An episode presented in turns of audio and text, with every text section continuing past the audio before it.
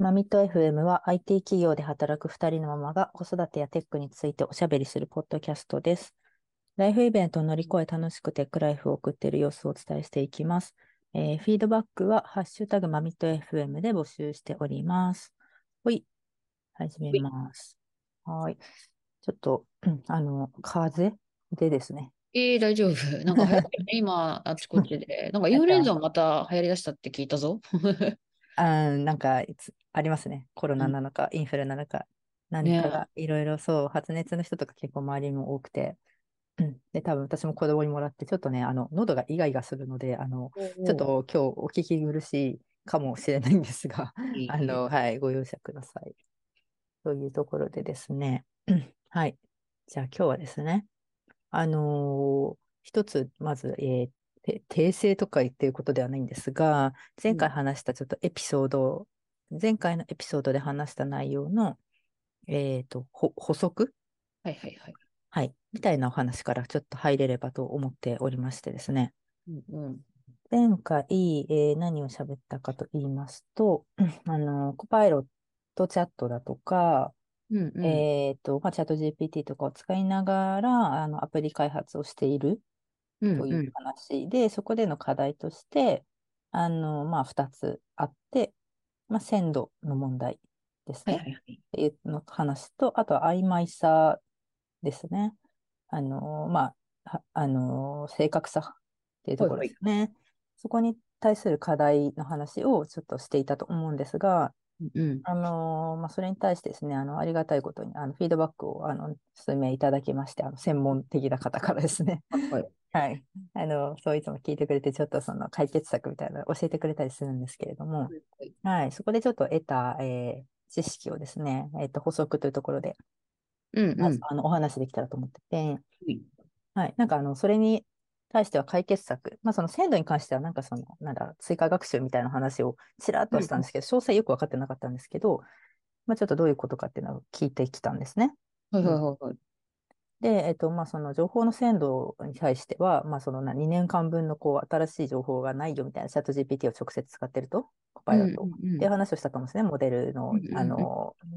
学習の時点のあの話で。で、えっと、それに対して2つアプローチがあって、うん。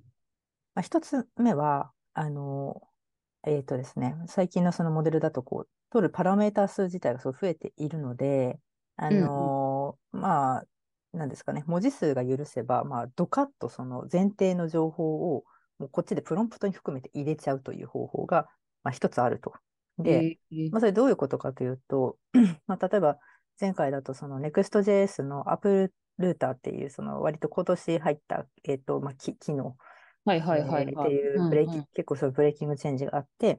で、それを、まあ、あの、チャット GPT 自体は知らないんですが、あの、でチャット GPT というか、そのモデえっと、GPT-4 のモデルはもちろん知らないんですけど、うんあの、プロンプトに、えっと、まあ、リリ、例えばね、その breaking change のリリースノートですとか、はいはい。あとはマイグレーションのあの情報とかを、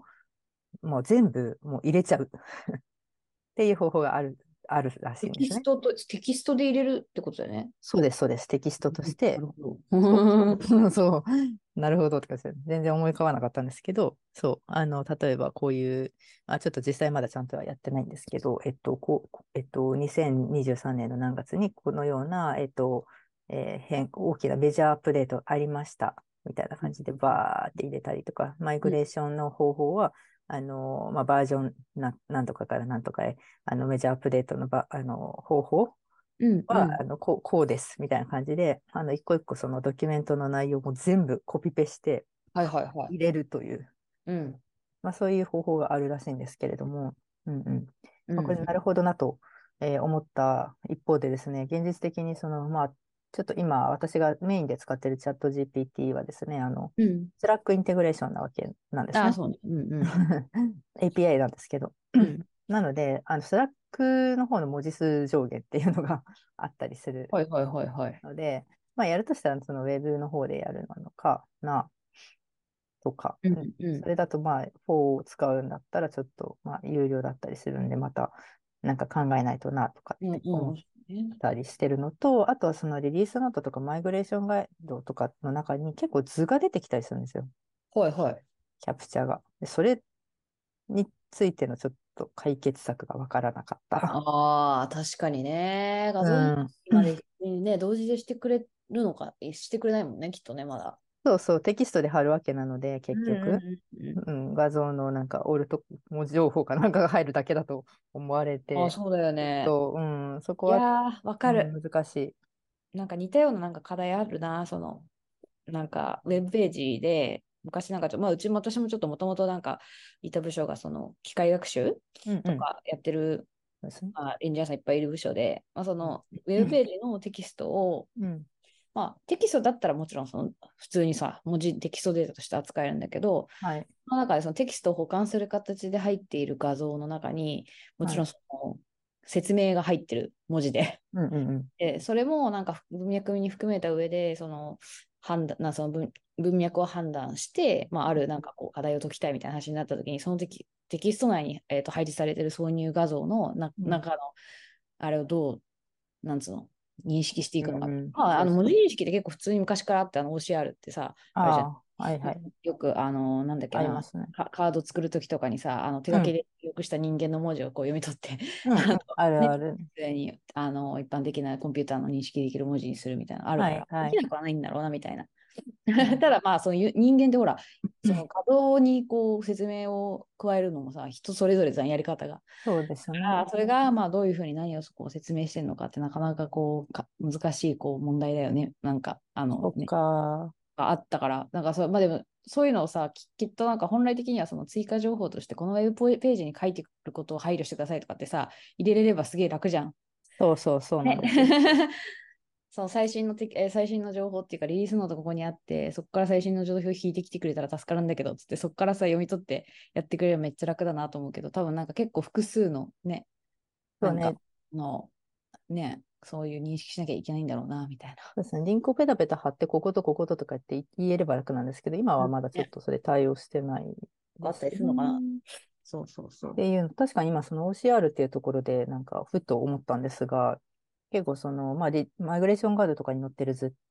あの、キャプチャー？って図、図なんですよね。うんうんうん。それをやろうと思えば、めっちゃ頑張れば、マーメイド記法、はいはい。あの図の、図示する、あの、図をテキストにする、あの、マーメイド記法とかにしちゃう、で、テキスト情報にしちゃうとかっていう、えー未来があるかもしれないなというのは一瞬思いましたね。ね、なんかいろいろ方法は多分あるし、多分きっと考えられてんだろうな、みたいうんな。うん、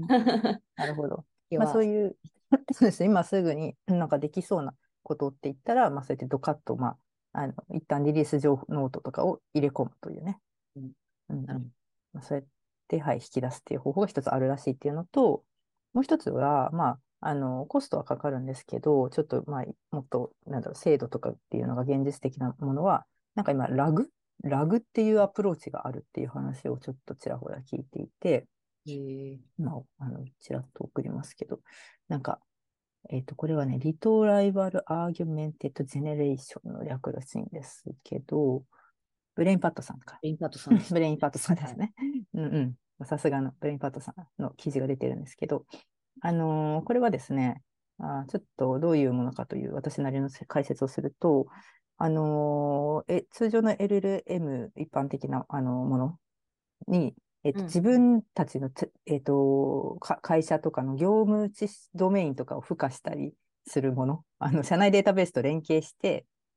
うん社内であの、まあ、社内だけしか知り得ない情報とかあるじゃないですか。はいはいはいはい。あのとか、あとは社内の自分たちの扱っている事業ドメインに関するものとかで、ウェブ上に出回ってないものはいはいはい。とかを、えっと、社内のデータベースと連携して、で、あの、するものというざっくりした、あの、あれみたいで、あの、そう、社内 DB のところに、あの、結構じ、その専も専用の自分のところの、えっと、まあ、データベースみたいなのを作って、うん、で、まあ、その、で、ユーザーが、えっと、まあ、社内でですね、問い合わせたときに、えっと、まずその、社内のデータベースを引いた上で、それを LLM に、えーの方に投げて、うんうん。えーっと、あの、エンベッドして返すみたいなものが、仕組みがあるらしくて、はいはいはい。で、このアプローチが割と最近、社内のチャットボットみたいなところ、Q&A のなんかね、あるじゃないですか。社内ポータルサイトみたいな。まあ、そういう、うん、まあ、あの、この端末どどうするんですかとか、社内の人しか知りできないような情報あるじゃないですか。うんうんうんうん社内システムみたいなことかな。あの、この Windows だとこういうセキュリティソフトがどうのこうのとかなんとかっていう話とかを例えば社内 DB に突っ込んで、あの、で、LLM をく、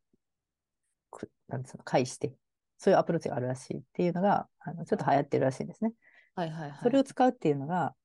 あの、一つ。で、それは、その、今、えっと、社会社として社内で使うっていうのは、そういった、あの、業務知識とかを入れればいいんですけど、それをその、うん私はさっき言ったみたいな、鮮鮮度のところに応用すると、例えば、その今言った Next.js のアップルーターの、えっと、も情報をこのこのデータベースにローカルの DB に入れるはいはいはいはい。込んで、マイグレーションガイドの、まあ、マイグレーションガイドだけでもなんかすごい章が、章構成がいっぱいあるんですよ。キャッシングがどうとか、うんルーティングがどうとか、何をどうこうリプレイスするかみたいな結構いっぱい項目があったりするんで、それを例えば一個ずつ、まあ、そのローカルの DB に入れてって、ちょっとその入れてってっていうところはどうやるのかまだ分かってないんですけど、はいあのーはい。えっと、で、で、その、さっきの LLM と連携して、あの、まあ、自分の考えた、俺の考えた最強の、こう、え、あの、えモデルが出来上がるみたいなことが、もうできるらしくて、結構大掛かりな話なんですけど、追加学習ってわけではなく、あ、だから、まあ、追加っていう言い方をするのかわかんないですけど、はい。なんかそういうことだと思います。別で自分の欲しい、その、あなんかその差分の、ああの、新しい情報っていうんですか？まあ、今年出たような情報とかを自分でそのデータベースに入れて、あ、なんか理解した。あれだね、私たちが結局、その AI から出てきた回答を、例えばうん他の検索手法で、うんこれが正しいかどうかっていうのを補うプロセスがあるじゃん。うん。はいはい。これが組み込まれてるっていうことだ、おそらく、なんとなく。それ、そうですね。今日は、うんなんか検索っぽいことを、要はその自社で、でも、まあ、自分持ってるデータベースに。見に行って、で、それを、それを判断に組み込むみたいな感じなのかなそのあそうですね文章の判断に組み込むみたいなことなのかな多分。えー、面それ、白いね。面白い。それだからこれ実はさ後から言おうと思ってた、その曖昧さ、正確さみたいなハルシネーションのところにも対応実はできるみたいで、で、このラグっていうアプローチを、ちょっと私も今漠然とした説明しかできないんですけど、あの、実はこの、もう一個ね、リャマインデックスっていう、割とこれはもう有名な、こう、ライブラリこれを、ラグを構築するための、なんか、ライブラリっていうのがあるらしくて、うんうん。それを使うといいよっていう話も合わせて聞いているので、まあ、ちょっと、機会があれば触りたいなと思ってるんですけど、これはなんか、このレマインデックスっていうのを使うと、今言ったみたいな、その外部、自分のところの、えっと、データベースと、その外部の、まあ、例えば GPT-4 のモデルを指定して、キーとかを指定して、あの、そうすると、こう連携、うまく連携して、あの、返してくれるらしいんですね。ようなものらしいですね。なるほど。うんうん。え面白い。なんかこれ、ねやつ面白いね。でも、レディスのデータベースを全文検索、ね、こんなレディ、えエンジンを使う。なるほど。レディサーチ選。択させるんだね。要はん、おそらくね、その自分たちか生成した回答の内容に対してうんうん。正確さを上げるために。ね、ね、そうだと思います。面白いですよね、これ。面白いですね。そのそう、面白いですよね。正確さっていうところが今ワードが出てきたんで、その次にも行こうと思うんですけど、そのさっき言って、もう一つの課題であった曖昧さですね。正確さのところが、どうしてもチャット GPT とかコパイロットだと、まあなんか、何の情報かわからなかったりするっていうか、出出典わからなかったりするんですが、うんまあこれ、そこに対しても対応できる、このリャマインデックスを使った、うんは、でやると、まあその出典とかも自分でまあ入れたりするっていうのもあるし、うん、自分で取ってきた情報だったりするから、多分た正確なものが入ってるしっていうことなのかなとは思うんですけれども、うん。っていう、その、まあ、曖昧さの回避っていうところにも役に、あの、一つアプローチが効くという話が一つと、曖昧さの方ですね。うんはいはい。で、もう一つ、その曖昧さ回避の対策があって、あの、パワープレキシティ AI っていう、えっと、別の、その、まあ、ウェブのインターフェースがあるんですよ。うんそれを使うっていうのが結構その出典、ソースが出てくるので、うんこれいい、いいですよっていうのを聞いてます。で、えー私もなんか最近使ってるんですけど、うん、あの、まあ、ちょっと日本語は対応してないっぽいですが、一応、あの、検索すると、こう、 quick search って言って、あの、な、何のソースをもとに、出典ですよね。の何の情報をもとにこの回答を生成してるかっていうのがで一緒に出てくるんで、ああ、はいはいはいはい、はい。よいしょなんかあの信憑性とかっていうところが結構払拭される。うんうんうん本当みたいな、結構疑ってかかるみたいなことが、まあ、なくなりやすいうん。うんうんうんというのが、このパープレキシティ AI ですね。ちゃんと、わあ、そうだね。使う側のこう、課題、問題に対してちゃんとこう、うんアプローチしてる、する方法があるって、うん。やっぱ早いね、やっぱ、開この界隈は。すごい。ね。勢いがすごいですよね。そう。これで、まあ私とかで言うと、例えばこのパープレキシティ AI を使うシーンとかは、この例えばダイバーシティエクイティインクルージョンの話とかを聞くときは、割となんかこう、確からしいこうソースが、ね、論文だとか、情報が出てきたりするので、まあ、それはありがたいなと。いつもその、これの根拠となるこう論文、ペーパーとかを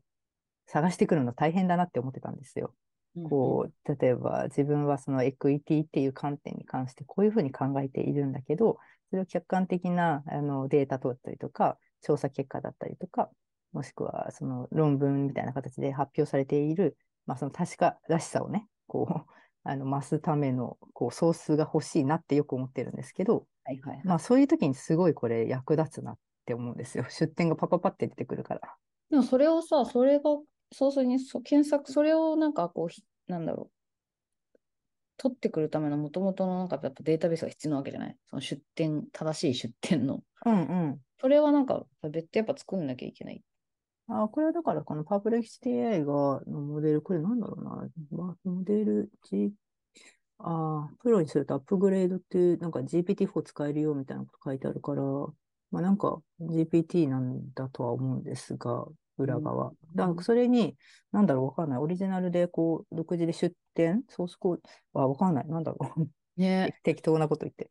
うん、なんか出店情報もとにかくああるってことですよね。あるっていうか、もちろん GPT の裏側にはあるんだろうけど、それを表示してくれているっていうことなんですかね。ねどういうことなんだろうめっちゃ気になるわ。なんかどっかのアブストとなんか論文のデータとかがどっかでなんか、うんうんね、ホス なんかホストされてんのかね。ねえどうなってんだろう、裏側は。気になる。そうだ、だからなこういう本当に今ね、だから GPT とかそのね、Google のとかもいろいろモデルみんな出してますけど、あの、OpenAI とかからしてね、あの、まあ、それに対して、そのね、あの、なんだろう、ププラガブルにする、なんか仕組みみたいなのとか、アプリとか、こう API 叩いて、なんか第三者のサードパーティーとか、すっごいいろんな、あの、ことやってますね。いろんなアプローチをして、みんながみんな動いてて、すごいなって思って、早いなって見てます。いやー、面白いわ、これは。うんなんか、その、アイアンマンみたいな世界観が 近づいてくる。いやー、そうなんですよ。それでね、その、えっ、と、今言ってた話は前回の補足っていうことなんですが、まあ、ちょっとこう、流れでですね、ちょっと近しいので、別の話すると、あの、まあ、WebDB プレス今月号の、あの、うん。まあ、最終回なわけですけど、うんまあ、それにですね、チャット GPT の歩き方、ん？チャット GPT のある世界の歩き方はいはいはい。という章がありまして、うんとりあず、えずこれはと思って読んだんですね、ここだけ。うんだね、すごい芳しい。なんかめっちゃ読みやすかったんですけど、なんかうんこう余談ですけど、WebDB プレスってやっぱ一個一個結構がっつり長かすごい多岐にわたってるんですよ、ページが。長かったりするんですけど、このチャット GPT の解説は本当、なんだろうな、全部で10ページくらいとかなので、サクッと読めたんですけど、いやー、これでね、うん、まあ、その概要みたいなのずっとさらっててるんですよ。で、まあ、API の実際的な使い方みたいな技術的なところもあるんですが、結構最後の方のまとめとして、うん、なんか面白いなって思ってたのが、えーまあかおうん、課題のところ、チャットうん GPT の課題っていうのを、まあ、まとめがありまして、まあもうこれも繰り返しこう言われてることですけど、結構体系的に書かれてたのが、なんていうんですかね、このチャット GPT を、えっと、使うことに対して、ちょってね、えーうんうんチャット GPT、GPT-4 が公開された次の週に、Future of Life Institute という団体より、まあ、すべての AI 研究機関は GPT-4 よりも強力な AI システムの訓練をまあ、最低でも半年、直ちに一時停止するべきというあ出たね。内容のオープンレターあで、そう、公開されてましたっていう話が、まあ、ついてたんですね。うん。まあで、まあ、まあ、そういう人たちもいるよなぐらいにしか私は思ってなかったんですけれども、あのまあ、これはやっぱり、こう、結構取り返しの、取り返しのつかない問題が発生する可能性があるっていう ことが書いてあって、ちょっと怖いなとか思ったんですけど、なんかね、あれ出た瞬間、いろいろなんか、イーロン・マスクとかもさ、なんかそれこそさ、別にマスクがどういうこととかじゃなくて、結構なんか、いろいろなんかきけ懸念なのうかな。なんかそのタイミングぐらい出たよね、それ。あ、なんかそうみたいですね。それで、まあなんかあんまり、私はそれよりもこう技術革新の方に目を向けてたから、あんまりこっちを、なネガティブな方、ちょっとウォッチできてなかったっていうのがあったんですけど、これはなんかそのオープンレターの内容は、まあ、ちょっとあまりにも急速な技術の進化とその社会実装が行われているから、ちょっと今はその想定外、取り返しのつかない問題が発生する可能性があるっていう、まあ言われてみればそうかもっていうのが書いてあって、で、その内容、課題が大きく3つありますと。うん。で、それが技術的な課題、あ、違う違う違う、技術的な課題を除くと、え3つあって、倫理的な課題、法的な課題、そして社会的課題。の3つがあるというふうに分けられて。で、り一番は私やっぱりその自分のあの範疇のところで言うと、この倫理的課題っていうところがめっちゃなんか首がもげるほどよく分かった内容なんですけど、やっぱりこのバイアスの話が結構がっつり書いてあって、面白い面白いなと思っているのが、なんかその、まあ、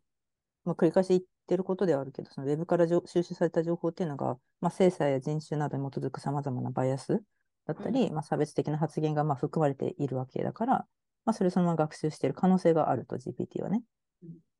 だからその基盤モデルがバイアスを学習するっていうことで、そのバイアスが拡散する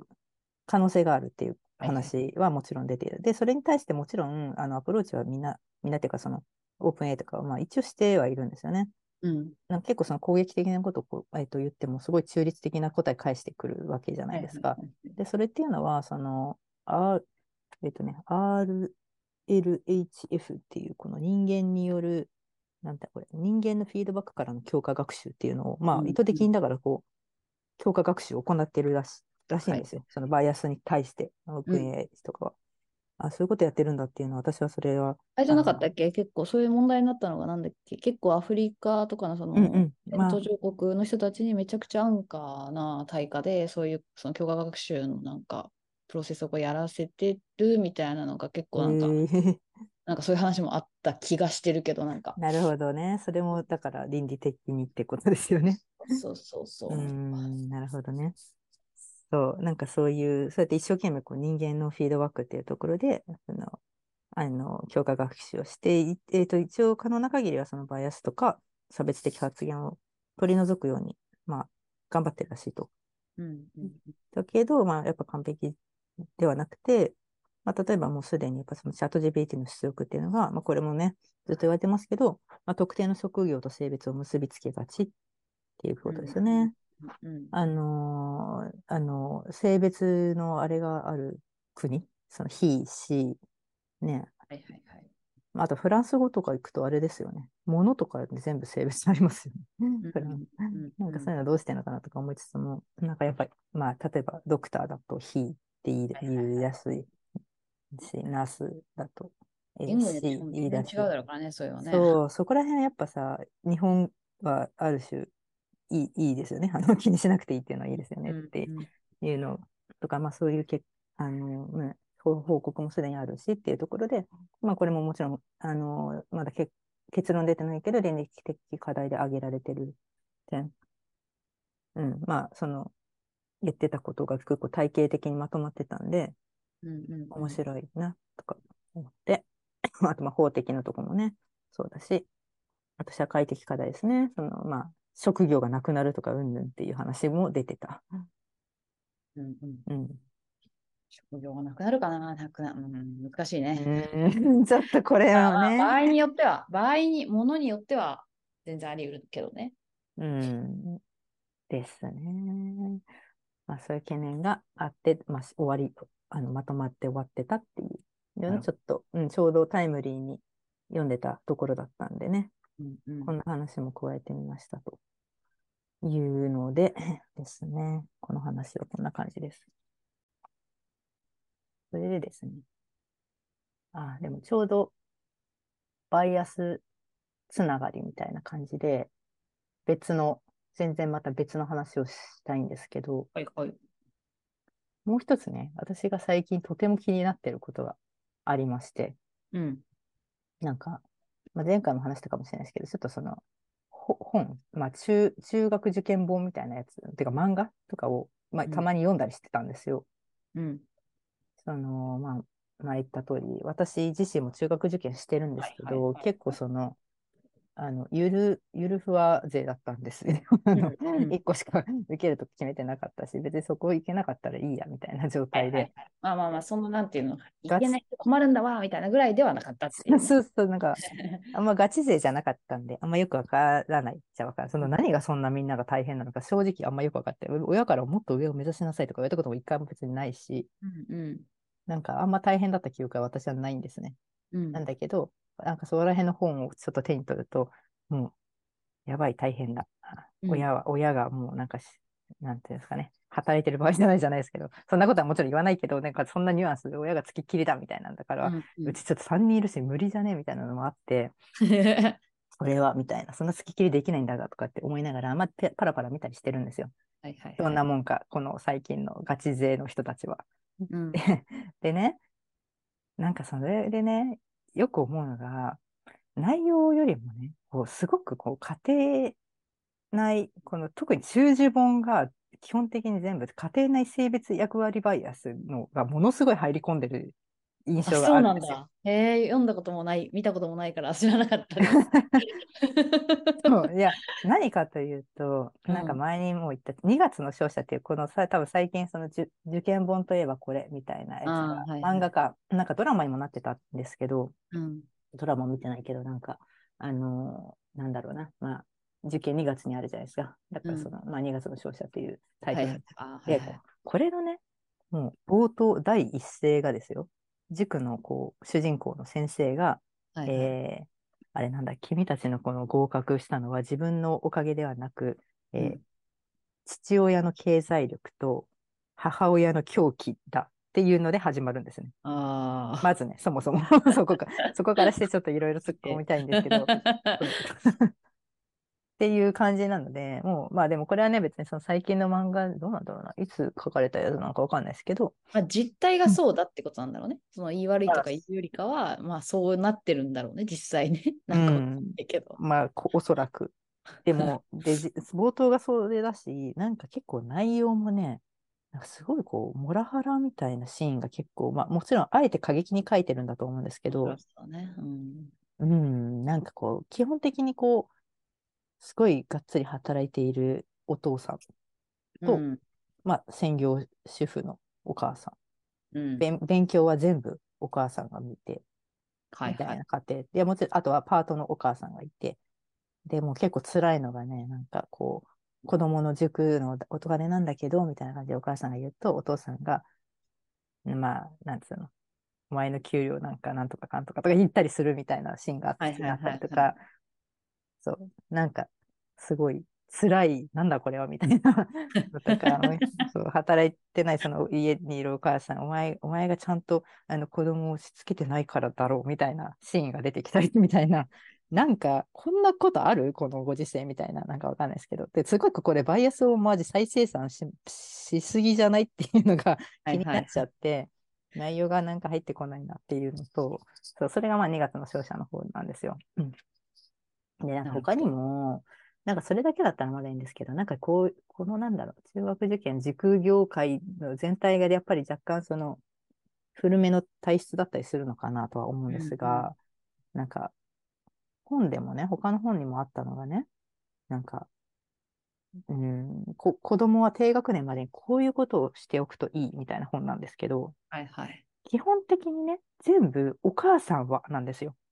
ああ。なんか今時こう公教育でもそういうふうに言わないじゃないですか。ん学校とか先生って、うんうん保護者とかお家の人とかって。はいはい。なのになんかお母さんはこう読み聞かせをこういうふうにするべきだとか お、お母さんは公園でこう子供を遊ばせてるときに、まあ、スマホを片手にしてないでみたいな、なんで全部お母さんなのみたいな、すごい気になっちゃって、お父さんどこ行ったのみたいな。なんかね、もうその対象がね、こうこういう何歳の時はお母さんはこういうふうにしておくのがいいでしょうみたいな感じなんですよね、全体的ない書きっぷりが。いや、すごいね、内容、いいことは言ってんだけど、なんかその、その全部なんでお母さんなのみたいな気になっちゃってしょうがなくて、うん。すごくこれを読んでいる人がこうね、きっと無意識のうちにそのバイアスが刷り込まれる効果が絶対あるような、しかもなんか人気の本みたいな感じだったから。とか、唯一その中でお父さんが出てきたのは、うーんと、なんかこう、なんだったっけな、テクニックみたいなのを教えがちだみたいな、確かそういう話だったと思うんですけど、はい特に理系のお父さんに多いんですが、みたいな感じで書いてあったの。そこだけなんかさ、そういう、なんか何、何みたいな、ちょっといちいちなんかちょっとね、職業柄ですね。あの、引っかかっちゃうっていうのがあったっていうね。ちょっと何なんだろうこれ、そっか、松井さん読まないから、ちょっと共共感得られないかわからないですけど、ちょっとこれ、そう思う人いないのかな？いや、思うと思うよ。思うし、私もなんかうん。断ることにそうやって思ってしまうから、だからその、ただ、その読み物としてなった時になんか難しいなと思うのは、まあ、そそれがどういうこう示唆をした、まあ、なんか目的がある読み物だったりするのかっていうのがわからないから、うん。なんとも言えないけど、まあ、なんかその単純にじゃあ実態を描くっ